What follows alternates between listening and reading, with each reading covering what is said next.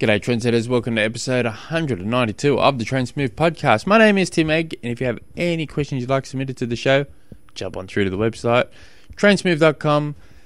And today's question comes from Lenny. I want to start cycling, but I don't know where to begin. That you generally need a bike. Um, uh, sorry, I'm just smart aleck. So let's, I'll pretend that you've got everything you need. You got a bike, you got cycling shoes, you got lycra, you got fitting lycra, you got good looking fitting lycra, um, and all that good stuff. So, and actually, I'll, I'll have a, I have a quick question here. Uh, not a quick question. I'll have a quick story. And I, going back, gosh, not even th- three, four weeks ago, I was riding in a group, and I, I rock up in my time trial bike. And the, everyone in this group is just on road bikes. They're cyclists. I'm a triathlete. And so there was this guy that the, the we we all, well, the group takes off, and I I'm just going to lurk out the back. And this guy says, "I'm just going to stay at the back." And I, so I said to him, "Oh, hang with me, mate. I'm I'm up the back as well." So we start we start riding, and we get not not one kilometre up the road. And this guy's mate rolls back from the front and says, tells him to come on, come up with, come up to the front with me. I'll, I'll show you the ropes.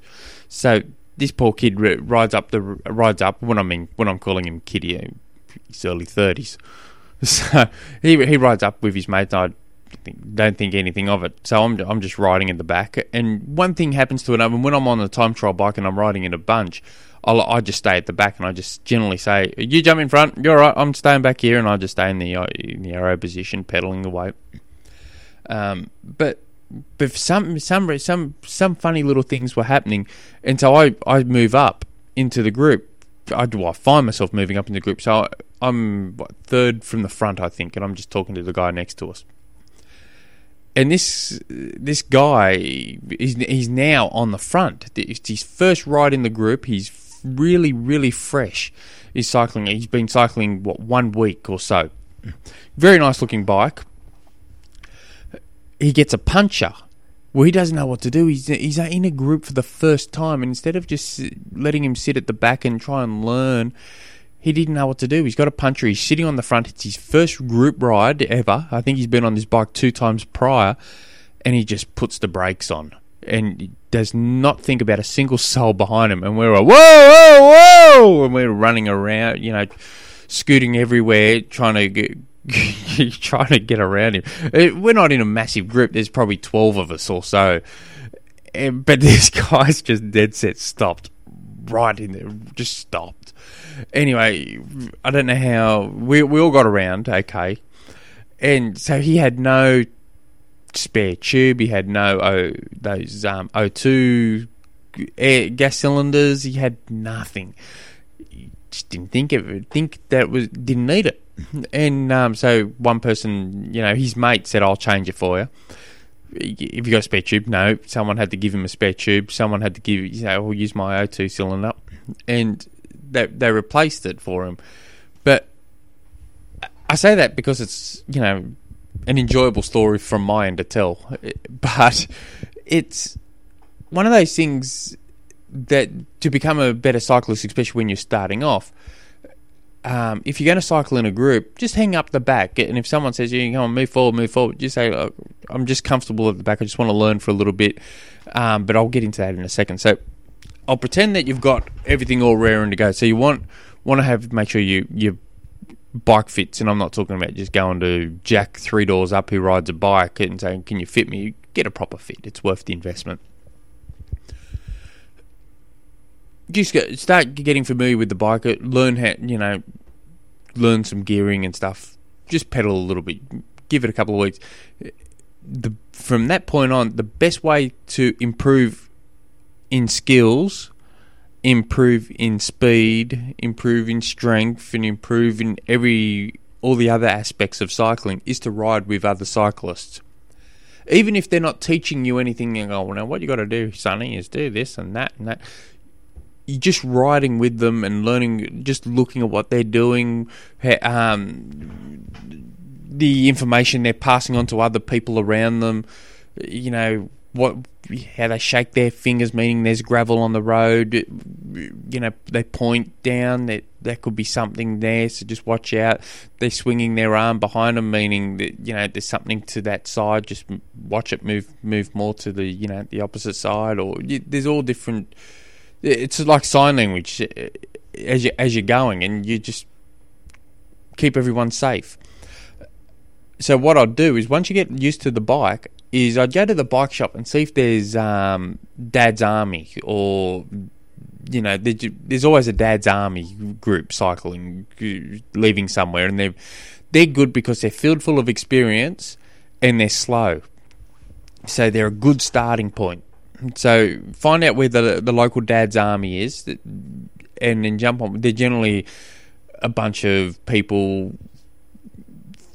fifty, sixty, seventy years old, but in that bracket, and they'll generally go for an hour to two hour bike ride, and ninety percent of the time it's going to be a flat ride, and they're just going to be cruising at like twenty-five kays an hour, just talking.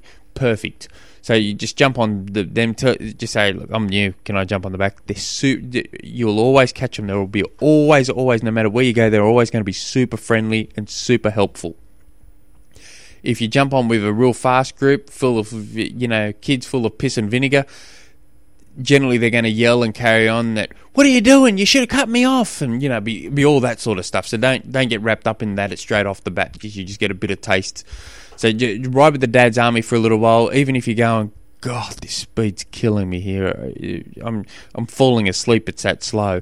Just stick with it, because you'll get to get to know what's going on, and then you can find out by just talking to the um, the Dad's Army, where's uh, where's the other groups from, or what what average pace do they go? Oh, they're travelling at thirty kays an hour. Ah, oh, but so you might progress to that until you get used to riding with the guys filled full of piss and vinegar, and you can, you know, get used to it. But as you progress, you're going to find the more complaints you will hear in the in the group. I once rode with um, this group, and they were a fast group.